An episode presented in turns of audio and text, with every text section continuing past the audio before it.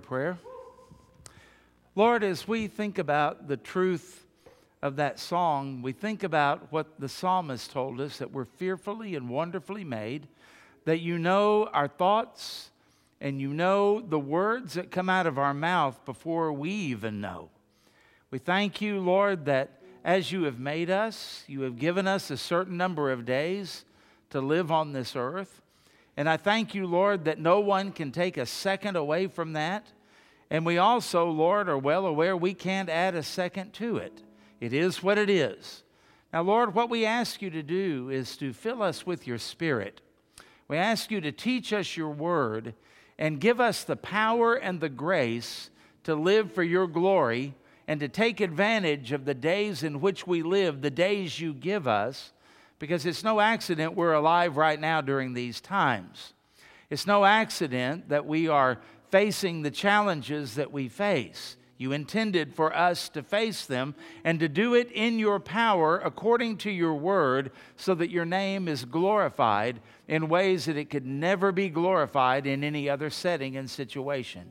So we receive these days we receive these times and we thank you for our life. And we thank you, Lord, that whether the times are good or whether they're challenging or whether they're just awful, we thank you that we have you walking with us through them. And you already knew them before they even came. And you are the one who is already our source of supply, our provision to make it through them. So we pray for sick people and we pray that they would be healed. We pray for grieving people and ask that they would be comforted.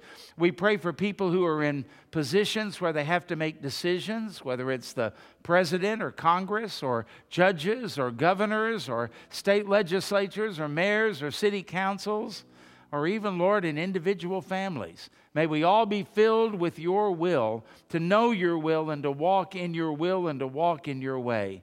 And we give to you this time and we give you our lives. And we pray, Lord, for people that are facing difficulties. I pray for Jim Rogers and pray that you would see him through his surgery. And I pray, Father, that as we go through times like this, we not only would pray for ourselves, but pray for other people. And then, Lord, when you answer those prayers, may we rejoice in you and never forget how faithful you are. And one day around the throne, we'll have an eternity to sing your praises and to talk about how good you are. And we'll say one thing for sure He doeth all things well. So thank you for that and give us that hope now. And it's in Jesus' name that we pray. Amen. Thank you. You may be seated. And if you would take your Bible and turn to the book of Exodus, and uh, we are in the 12th chapter now. We're moving right along, and uh, we're at the beginning of the last plague. And this is very, very important to see this because as they get to this point, there's a ritual that's involved in all of this that Jewish people are still observing today. And in uh, a sense, we observe it every time we uh, take the Lord's Supper.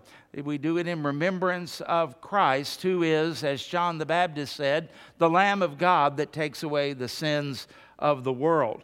And so, as we uh, read this and think about this, we want to put ourselves in the situation of these slaves in Egypt. And they've been slaves for multi generations, 400 years. And now the time of freedom is about to come. Now, I don't know about you, but every once in a while I have situations I want out of so badly, and I just can't wait till the day comes. And then the day comes, and then everything kind of changes. It's kind of like being on a teeter totter, isn't it? Sometimes, you know, the, uh, you want off of the thing, and, uh, you know, sometimes it falls and it hurts, and it's, uh, not a good thing, not an easy thing to do. What can you imagine? These people have wanted to be free from Pharaoh's oppression for all of these centuries. It's something that their great grandparents and their grandparents and their parents talked about, and they talked about it. Someday, someday maybe we'll be free. Someday we'll be liberated. And now the day has come. But have you ever thought about what it means to be liberated? It means to have responsibility. It means that when you leave Egypt, everything familiar is going to be gone. Even the things that you hated, at least they were familiar. And when you go out into the wilderness, where are you going? How are you going to get where you're supposed to be? Can Moses really be trusted? Does he know what he is doing? And I guess it really boils down to this Can we trust the God who made a covenant with our ancestor Abraham to fulfill all of these hundreds of years later what he said he was going to do? And so this is a matter of faith. And so God is so good and so kind as to take his people and to show them some things. Remember the first three plagues, Israel, uh, the slaves, they participated in those plagues and it wasn't pleasant. Then after that, God said, I'm going to make a distinction between the Egyptians, Pharaoh's people, and my people, Israel. And so they watched. And can you imagine as the Israelites would watch as their Egyptian oppressors suffered through all of the other plagues that were there. And they wondered about it and they were in awe of it. And it was Yahweh telling them, I am the true and the living God. You can trust me, and I am more powerful than Pharaoh and all the other gods of Egypt. But now we come to this 10th plague, and Israel is going to participate in this in a way that maybe you uh, haven't really thought of before. Let's read about it in Exodus chapter 12. We'll read 13 verses, beginning in verse 1. And it says, Now the Lord spoke to Moses and Aaron in the land of Egypt, saying, This month shall be your beginning of months. The Hebrew calendar calls it Nisan, N I S A N, and this resets the calendar. It shall be the first month of the year to you. Now speak to all the congregation of Israel, saying, On the tenth of this month, every man shall take for himself a lamb, according to the house of his father, a lamb for a household. And if the household is too small for the lamb, let him and his neighbor next to him, uh, to his house, take it according to the number of persons, according to each man's need, you shall make your uh, count for the lamb. And your lamb shall be without blemish, a male of the first year, in other words, a young lamb, and you may take it from the sheep or from the goats there was a possibility that maybe the flock was too small and there was not an unblemished lamb, so they could take a goat. God made provision for them either way, so everyone could participate. Verse 6 Now you shall keep it until the 14th day of the same month. Then the whole assembly of the congregation of Israel shall kill it at twilight. And they shall take some of the blood and put it on the two doorposts, side to side, right? And also on the lintel, that's the upper part of the houses where they eat it. Then they shall eat the flesh on that night, roasted in fire with unleavened bread, and with bitter herbs they shall eat it. Do not eat it raw, nor boiled at all with water but roasted in fire, its head with its legs and entrails. And you shall let none of it remain until morning, and what remains of it, or maybe we'd understand what would remain until the next morning, you shall burn with fire. Consume all of it, in other words. And thus you shall eat with a belt on your waist, your sandals on your feet, and your staff in your hand, because they got to be ready to go and ready to go quickly. And so you shall eat it in haste. It is the Lord's Passover. For I will pass through the land of Egypt on that night and will strike all the firstborn in the land of Egypt, both man and beast, and against all the gods of Egypt I will execute judgment. I am the Lord. There's not a lot of them, there's not a choice. I'm the only one, in other words. Now, the blood shall be a sign for you on the houses where you are. And when I see the blood, I will pass over you. Somebody say amen to that. And the plague shall not be on you to destroy you when I strike the land of Egypt. So let's think about in that passage of Scripture. Let's think about some words that kind of help us understand and, and to uh, participate in this and to rejoice in it, even. And I want you to think about the word judgment. Then I want you to think about the word instruction. And I want you to think about the word substitute.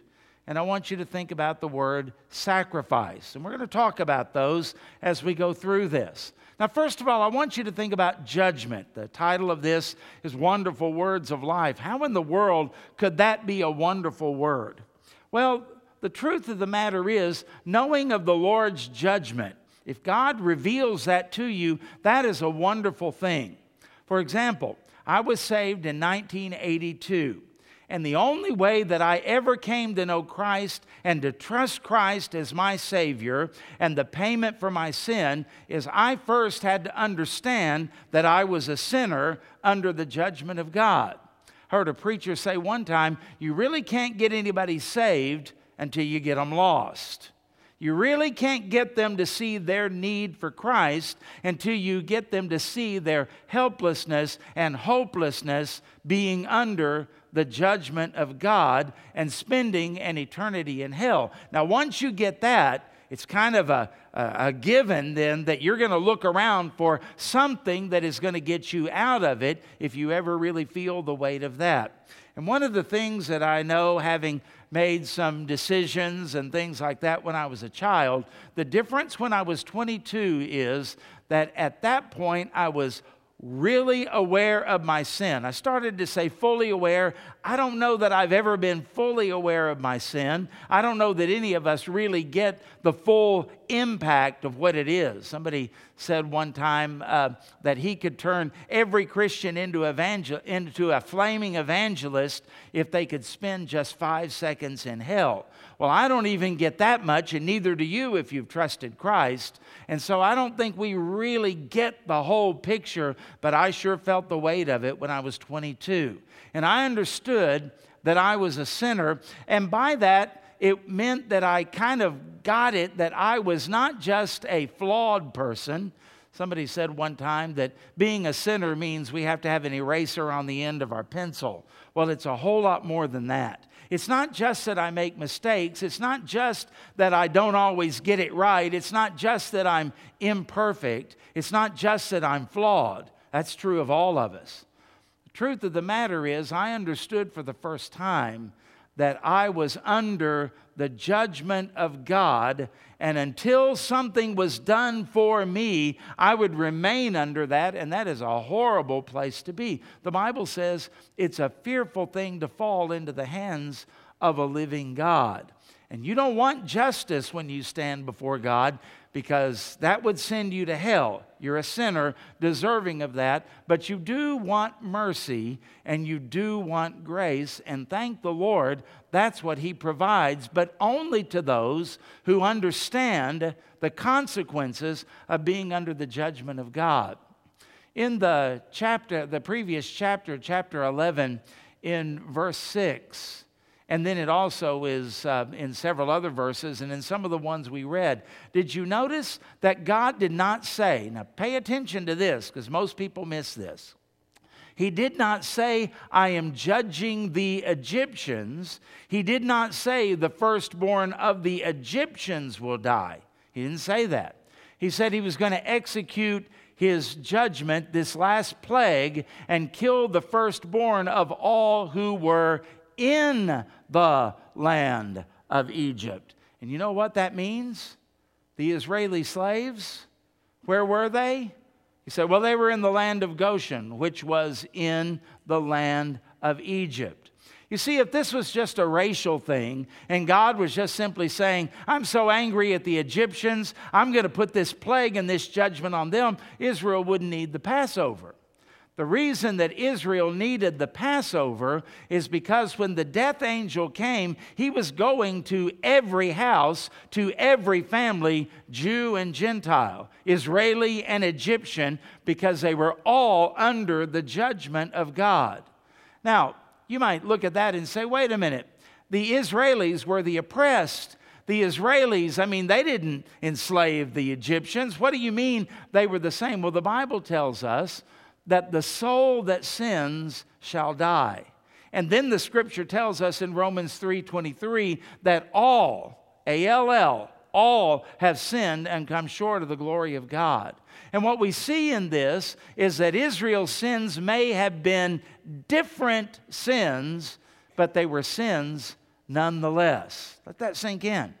And when we look around at the world today, we didn't come here today at Graceway Baptist Church or any true church for that matter to come and to proclaim our own goodness or to come and commend ourselves to God. Look what we did this week. We're your perfect people. Surely you will bless us.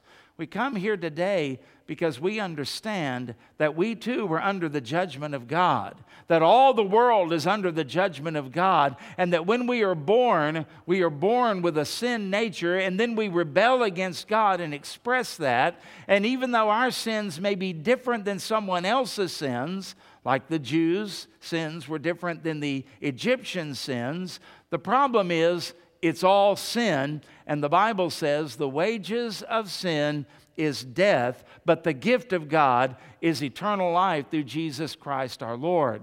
So I want you to think about that word judgment, and I want you to think about the fact that the Israelis were in the same situation as the Egyptians because of their own personal sins. And because of that, if they did not have this Passover feast and this Passover lamb's blood sprinkled on their doors, the same thing would have happened to them that happened to the Egyptians. They were under the same judgment, just as we were before we trusted the Lord Jesus Christ and before He saved us. So, race, nationality, ethnicity, or oppression or any of that has nothing to do with it. It's the idea of sin. You've got to be forgiven of sin. Ezekiel 8 4 says, Behold, all souls are mine. The soul of the Father as well as the soul of the Son is mine, and the soul who sins shall die.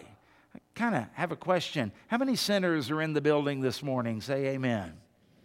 The penalty of death was upon you just as it is upon anybody else who is out there. And only when that is removed do you have the freedom to live in Christ and to go to heaven. So we're going to talk about that in just a minute.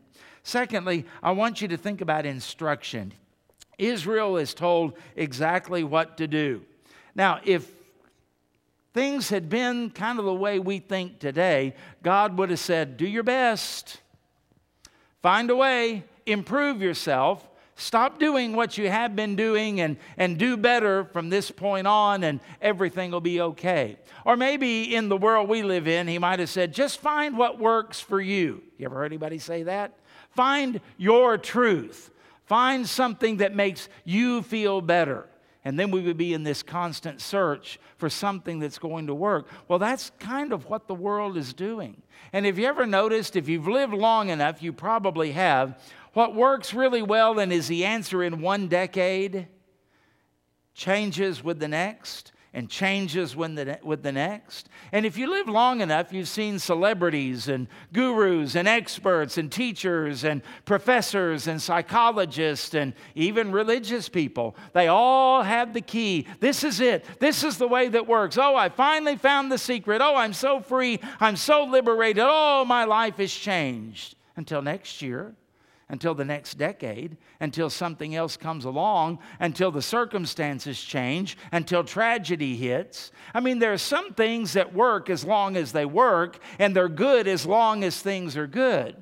But in this fallen world in which we live, things don't always work all the time. They get old, they get stale, they wear out, the, uh, we get exposed for who we really are. Things change, economies change. Life changes, families change, death happens, all of these kind of things, wars and all of it, and all of a sudden we've got to go and find for uh, find something else. Now I want you to think with me that the Egyptians had a lot of gods. And it's not like God says, find one that works for you. Find the best God of the Egyptians. God is saying, no, this is completely different. There's only one way you're going to be spared of judgment. This is a very exclusive way. And you don't, as we saw in point one, you don't get excluded from this because you're a Jew. It has nothing to do with it here. You get excluded from it only as you follow my instructions. Jesus said, I am the way, the truth, and the life. And just in case you missed it, he adds to it, and no one, no one, not even you, not even you at your best, not even a guru, not even a political leader, not even somebody who dies in battle, not even someone who is a charitable person. No, no, no one comes to the Father except through me. It's that exclusivity. Now, the world doesn't like that. And they will fuss against that, they will rail against that, and they will even persecute you for that. But it's always been that way. God has one way, and He says, Here's the way, and He makes it very clear. And so God told them, Here's what you are to do. You're to take a lamb, it's got to be a lamb that's a year old or less. It's got to be a male, it's got to be unblemished and then you've got to take it and you kill it at a certain time, and then you roast it a certain way and have a feast a certain way. You put the blood on the doorpost and the lintel a certain way. This is the way God says to do it. Now, if somebody came along and said, I'll do half of it, or I'll do three fourths of it, or I'll do seven eighths of it, you know what, have, what would have happened? The death angel would have come, and the same plague that hit Pharaoh would have hit them. This has to be done God's way. There's instruction here that is given, and it's the instruction not just of Moses, it is the instru- instruction of God. The Egyptians kind of thought because of all of our gods, surely whatever comes our way, one of these gods will be able to protect us. Boy, the Lord is going to show them, I am the Lord. It's not any of your other gods, it's me. And so Israel doesn't have any other options or other choices. Deuteronomy chapter 5:33 says, "You shall walk all in the way that the Lord your God has commanded you that you may live." Walk in the way the Lord has commanded you that you may live. And this is the way of life. This Passover lamb is a picture of the redemption of God, and there's no other way, there's no other alternative, there's no adaptation to this. This is not a do whatever feels good or works for you. This is the way. The way. It's exclusive. Number three, I want you to think about the word substitute. The word substitute the, uh, somebody is going to die in every household in the land of Egypt. Someone is going to die. Now, here is the sad news. In the Egyptians' case, trusting in their gods, going on their way, someone's going to die in their family, and it must have been a very sad and terrifying, horrible night whenever this happened. But also, somebody died in every Israeli household, too wasn't a person, it was a lamb. And it's as if God is saying the judgment for sin that comes on everybody, Jew and Gentile, over the land of Egypt. Either your firstborn is going to die or a lamb's going to die. There's going to be a substitute that is going to die in your place.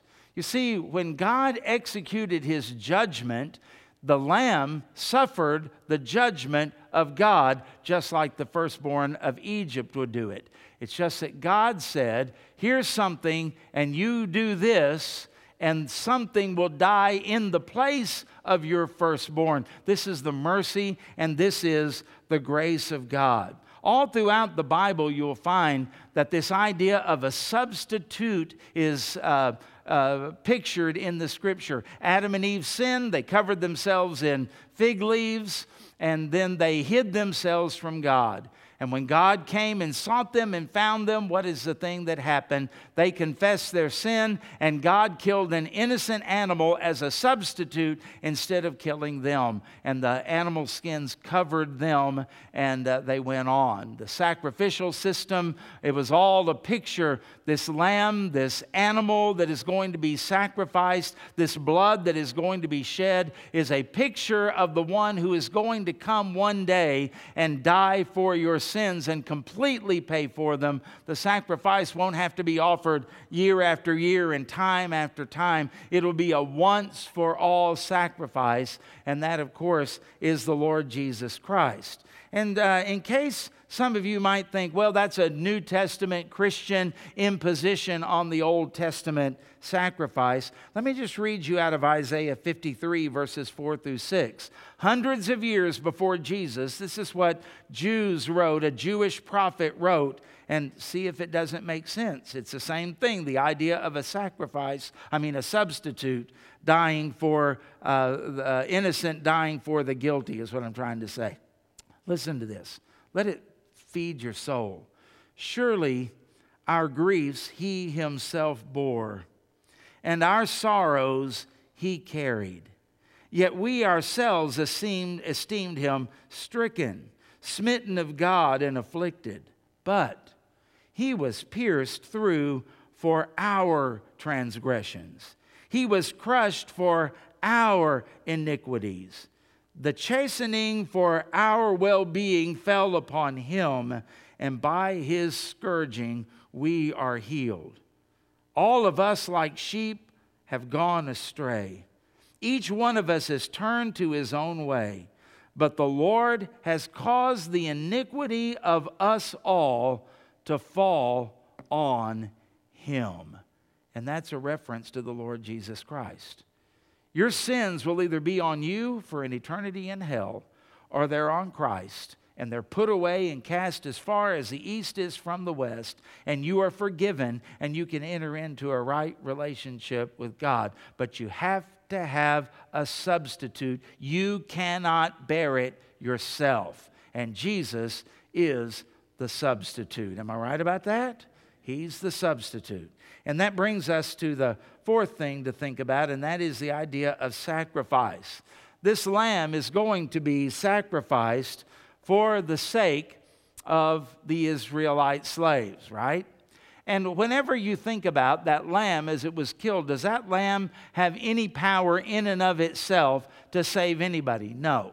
This is a work of God, and the lamb was merely a representation of the true Lamb of God that would come someday in the form of Jesus Christ. That's why John the Baptist said, Behold the Lamb of God that takes away the sins of the world. And I want you to think about two words propitiation and also the word application, propitiation. What does that mean? It means that the sacrifice would take away the wrath of God for sin. God had every right to be as angry at the Israeli slaves as he did about their Egyptian oppressors.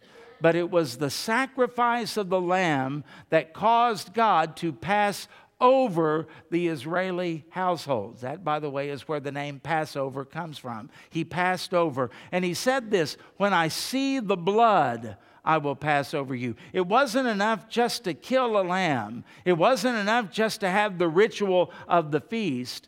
They had to go out and actually apply the blood of the unblemished lamb on the top part of the door and on two sides. And somebody has said, Isn't it interesting that that forms a cross?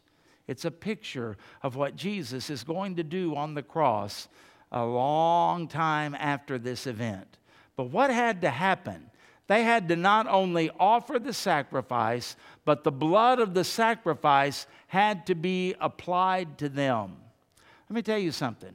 In 1982, when I trusted Jesus Christ as my Savior and Lord, I didn't just pray a little ritual prayer. I didn't just do a little thing that somebody told me about. I was under the weight of sin. I understood the judgment of God that if I died, I would spend an eternity separated from God in a place called hell and later the lake of fire, where I would live for eternity under the judgment of God. I also understood that God had given me instruction. There were commands that were given to me. It wasn't just find your own way and do better. This was an instruction to repent of my sins, turn from them, and to put my trust in the finished work of Christ. He died on the cross, and He alone paid for my sins. I understood that Jesus became my substitute, that God the Father punished His own Son on my behalf. Jesus is my substitute. And by trusting in the sacrifice of Christ, I understood that my sins were washed away so that God the Father could look upon me in favor instead of in judgment. He could look upon me with love and mercy and grace instead of with the wrath that I deserved. And why did that happen? Because God the Holy Spirit somehow took the blood of the Lord Jesus Christ and applied it to the door of my heart, so that whenever God looks at me, he sees the blood of the Lamb, his Son, sacrificed for me, and he doesn't see my sin, and his wrath passes over me. But even more than that, his love, mercy, grace, and fellowship come into me, and I am in him, and he is in me. It's a wonderful and amazing thing because what we see in Passover, folks, don't miss it, it's our story. We were sinners under judgment. There is only one way to salvation, and that had to be revealed to us through the Word that Jesus Christ died, and the penalty that we deserved was placed on Him on the cross, and He bore it fully. And when we trust in His sacrifice alone, then sin's debt is paid, God's justice is satisfied, and the blood is applied to us, and we are passed over because the death sentence was paid for by Jesus, and His righteousness is placed on our account. If you don't understand that, then nothing else really matters. If you don't get that, nothing else really matters. I want to show you a short video of uh, John MacArthur explaining the gospel. It'll only take about a minute and a half in here, but it is so very clear. Pay attention to this, and then we'll be finished.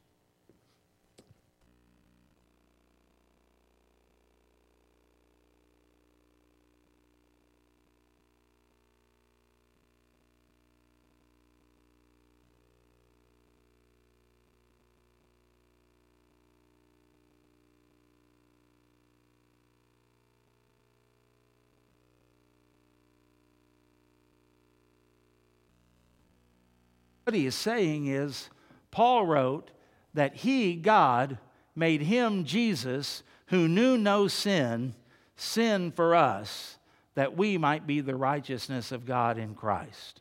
What was he saying? Jesus, did he ever sin? No, never. He was the sinless Son of God as he was hanging on the cross. But God the Father, instead of applying your sin to you, he put your sin on Jesus Christ, and Jesus bore your sin and paid the sin debt in full for you, and then gives you righteousness, the righteousness of Christ in its place. And what he says in there that is so fantastic, he said, let's put it in a real practical way. God the Father looked upon Jesus Christ as if he had lived my life and treated him accordingly. And when I put my faith in Jesus Christ, repent of my sins, believe what he did on the cross, paid for my sins, and surrender to him as Lord, what is amazing is when God looks at me, the sinner, he sees the cross of Jesus Christ. And my sin is paid for, and I have the favor and the blessing of God. And how long does that last? It's for all eternity. It lasts as long as Jesus lives. It lasts as long as Jesus has nails in his hands and in his feet. It lasts as long as the kingdom of God lasts because this is not my work. This is not your work. This is not the work of the church. This is the work of Jesus Christ, the Lamb of God. Because when we summarize everything, you know what we say? Jesus is our Passover lamb. Somebody say amen to that. Now, if you've never trusted Christ as your Savior and Lord, I want to ask you to think about that. I want to ask you to think about where you would be if you stood on your own. Are you willing and ready and prepared to stand before the Lord and make excuses for your sin? Are you ready to stand before Him as in His court? Your sin and your life, everything is brought up. Everything you think, every motive that you had, everything that you did, and everything that you didn't do but should have done is brought up. And you know what's going to happen? You're going to try to speak, and the law of God is going to shut your mouth because there's no evidence that the judge doesn't have. There's no information that the judge doesn't have. There will be no false convictions when you stand before the Lord. You will stand before Him and you will stand without defense and you will stand guilty as charged. That's a terrifying thing. But when you realize how God loved you enough to send His Son, to die on the cross, to take the penalty you deserved. And when you trust in Him, you stand before God just as welcome and just as loved as Jesus Christ Himself, because you are in Him and He is in you. Will you turn from your sin today? Maybe you're watching by live stream. Maybe you're here today and you realize I'm a sinner and I need Christ. Call upon the name of the Lord. Ask Him to save you. Tell Him that you know that you're a sinner and that you're trusting in His death, burial, and resurrection as the full payment for your sin. And tell Him you surrender to Him as Lord. And the Bible gives a promise whoever calls on the name of the Lord shall be saved. And so if you've done that, rejoice in it. And remember, you are secure every day and for eternity. If you haven't, then I pray that you would today. Would you join me in prayer, please? Heavenly Father, we bow before you because we simply want to say thank you for what you have done for us. And we don't fully understand it, and we don't always appreciate it as we should, but there's a lot of us who have trusted in you, and you have saved us, and we thank you for that. We also want to pray for people like the person that Chip is going to be talking to today, asking, Lord, that they might be saved, and asking, Father, that anyone in here that has never trusted you might be saved. Anyone on live stream, we pray that as the gospel goes forth, they might, they might turn to you in repentance and faith and receive the free gift of salvation. And thank you so much for providing that for us. Jesus is our Passover lamb. Thank you so much that that frees us from the judgment of God. Thank you for giving us the instruction so that we know what the way of salvation is. Thank you that Jesus is our substitute so that we don't have to bear the wrath of God. And thank you that the sacrifice applies that to our very life and soul. And to that end, we say, Hallelujah Amen. And thank you, Lord Jesus. And we pray this in Jesus' name. Amen. Thank you so much.